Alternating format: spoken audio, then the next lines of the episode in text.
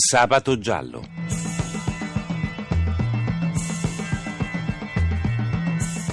Casi irrisolti, misteri, delitti. Un programma di Cinzia Tani e Antonio De Robertis. Buonanotte ai nostri ascoltatori, buonanotte a Stefano Siani che cura la parte tecnica del nostro programma, benvenuti a una nuova puntata di Sabato Giallo. Vi ricordo che potete eh, darci i vostri suggerimenti sui temi da trattare alla mail sabatogiallo chiocciola rai punto it oppure riascoltare o scaricare le nostre puntate a www punto sabatogiallo punto rai punto it. Questa sera parleremo di un delitto avvenuto il ventitré settembre scorso a Cereda di Cornedo in provincia di Vicenza. Un pensionato di cinquantotto anni è stato ucciso a sprangate da un vicino quarantenne durante una lite. Ce ne parla Gianluca Versace di Canale Italia che ha sede nel Veneto. Gianluca? Buonasera. Buona, buonasera Gianluca. Allora, chi era eh, Flavio Sartori, la vittima di questo omicidio? Flavio Sartori era un pensionato di cinquantotto anni, sì. Tra l'altro era, pensate, in pensione soltanto da un mese, mm. dopo una vita passata in fonderia, un lavoro altamente usurante. Sartori viveva lì con la moglie Maria Teresa Guidotto. Questa era una eh, elegante bifamiliare, mm-hmm. dicevi tu, a Cereda di Cornedo, in via Giaretta, a sì. Cereda di Cornedo, che è un paesetto del Vicentino. Sì. La casa era condivisa con Tiziano Zordano, di ah. quaranta anni. Ah. Ecco, e com'erano i rapporti fra i due? Pessimi, continui litigi, confronti dei toni molto accesi, screzi, dissapori senza soluzione di continuità. Una vera polveriera di risentimento e di odio che si sedimentava giorno per giorno. Spesso nel vicino noi, sai, condensiamo tutta la sì. rabbia e la frustrazione che proviamo verso il mondo, e questo è uno dei troppi casi in cui appunto i vicini diventano i nostri peggiori nemici. Ecco, e quindi che cosa è successo? Eh, nel garage, credo, no? Che sia avvenuto tutto, nel garage del palazzo?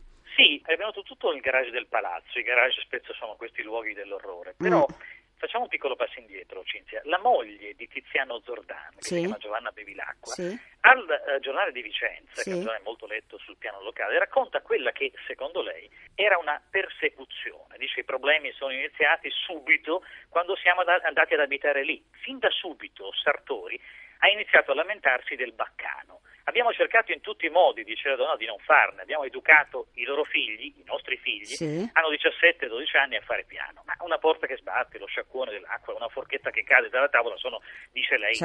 inevitabili. E lui puntualmente batteva, percuoteva il muro per il fastidio. Mm. Quindi quello è stato, diciamo, l'apice, quello che è successo nel garage, poi.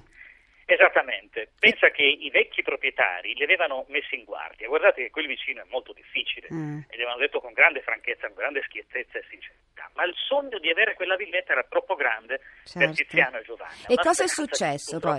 Si è trasformato in un incubo, eh.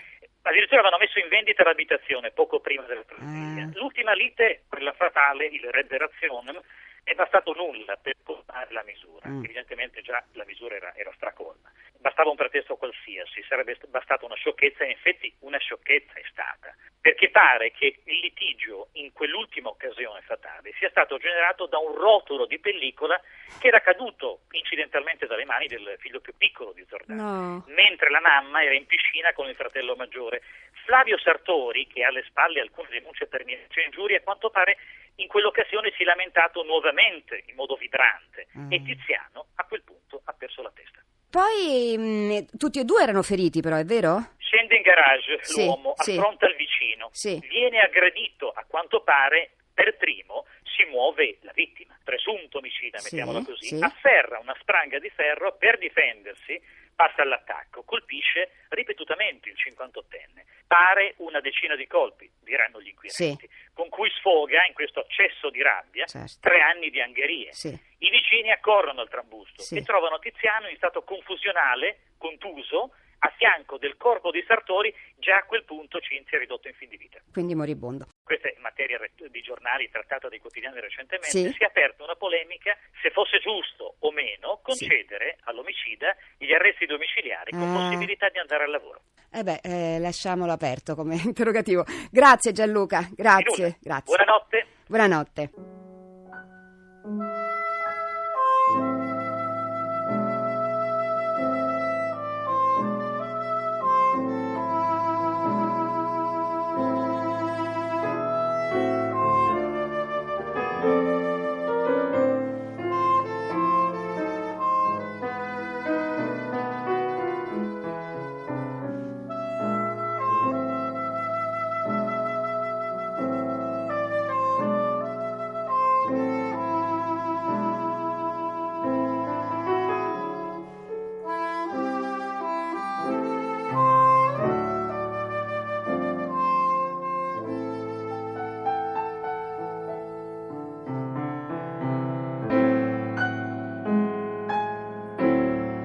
Da Porgy and Bess di George Gershwin era Summertime, nella particolare interpretazione di Eugene Rousseau al sax soprano. E adesso abbiamo in collegamento il professor Alessandro Meluzzi. Professore? Buona serata. Eccoci. Ecco, allora, sempre più spesso accadono tragedie come questa dovute a litigi fra vicini di casa. Ecco, ma com'è possibile che per un problema condominiale si arrivi all'omicidio? I problemi condominiali sono problemi relazionali, non banali, basta avere partecipato una volta anche a un'assemblea di condominio e in generale con una drammatizzazione delle situazioni che è inversamente proporzionale al numero dei condomini, cioè tanto più il condominio è piccolo tanto più i problemi tendono a drammatizzarsi. Eh, Secondo un antico proverbio ispanico che dice pueblo chico infierno grande, paese piccolo inferno grande, perché più gli spazi sono ristretti più la personalizzazione e l'individualizzazione delle, delle conflittualità si esaspera e si esalta.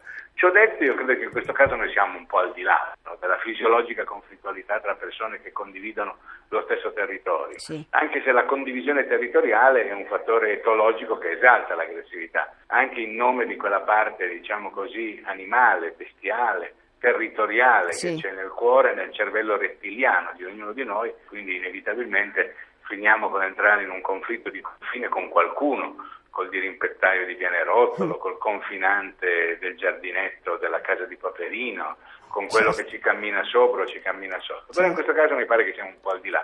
Che la mia sensazione, anche sulla base dei sintomi descritti, sì, è che il signore che ha fatto l'omicidio soffrisse di qualche problema psichiatrico anche mm. prima, mm. come hanno denunciato coloro che sono stati in quella casa. Questa insopportazione nei confronti di rumori anche minimi, per esempio, è classica di certe situazioni latenti di paranoia o di psicosi paranoide, in cui qualsiasi suono proveniente dall'alto diventa qualcosa che invade lo spazio psichico, non soltanto lo spazio fisico. E cosa succede nel suo cervello? Cioè nel cervello di chi aggredisce in questo caso? Beh, succede che si scarica tutta quella violenza che è stata inibita, controllata, repressa in tutte le fasi in cui la si sarebbe messa in scena dal punto di vista immaginario, fantasmatico, ma non si è potuto, non si è voluto farlo, non si è osato farlo. Quindi appena il conflitto è diventato fisico, la reazione dell'assassino è diventata abnorme.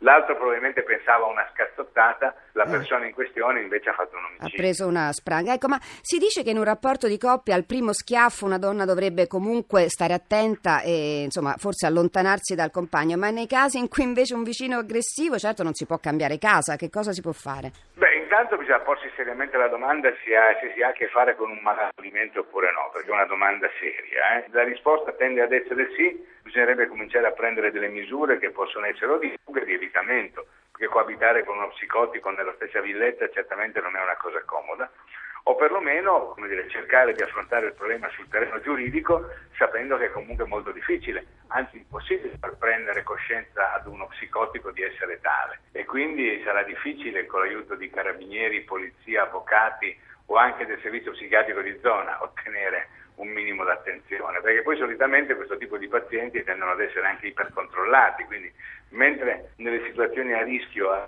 aggressivi e violenti appena arriva un'autorità tendono ad apparire perfettamente compensati. Allora sentiamo un caso del passato.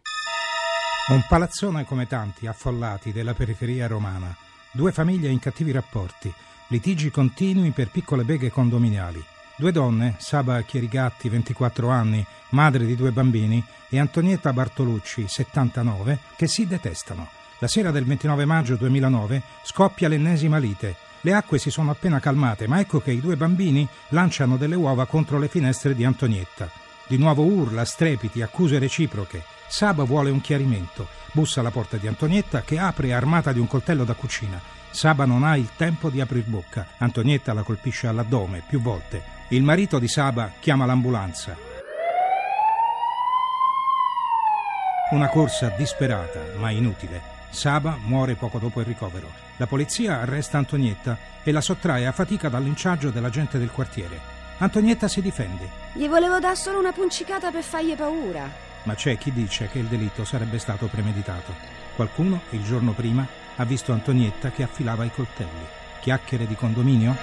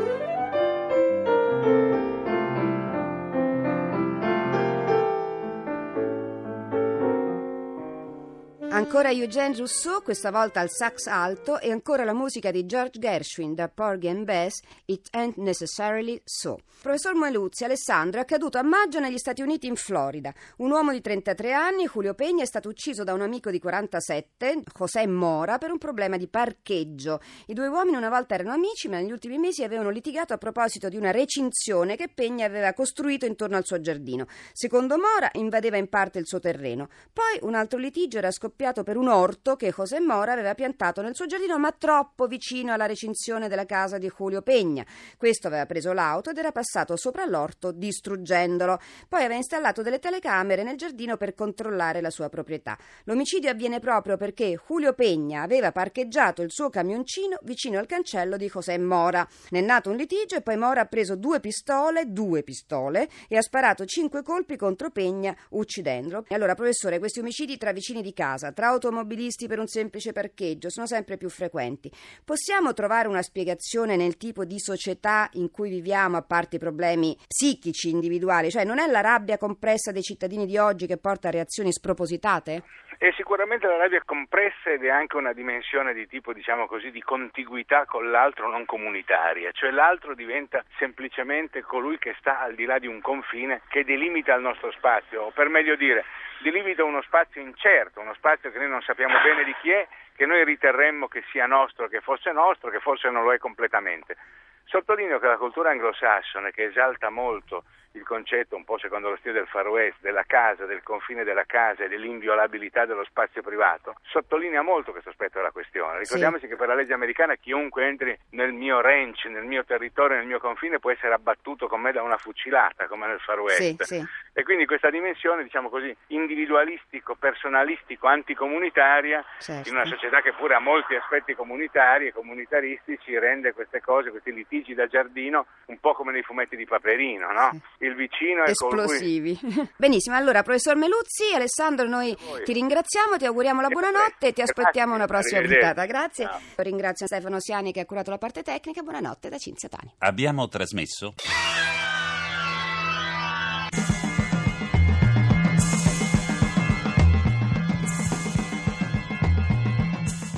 Sabato Giallo.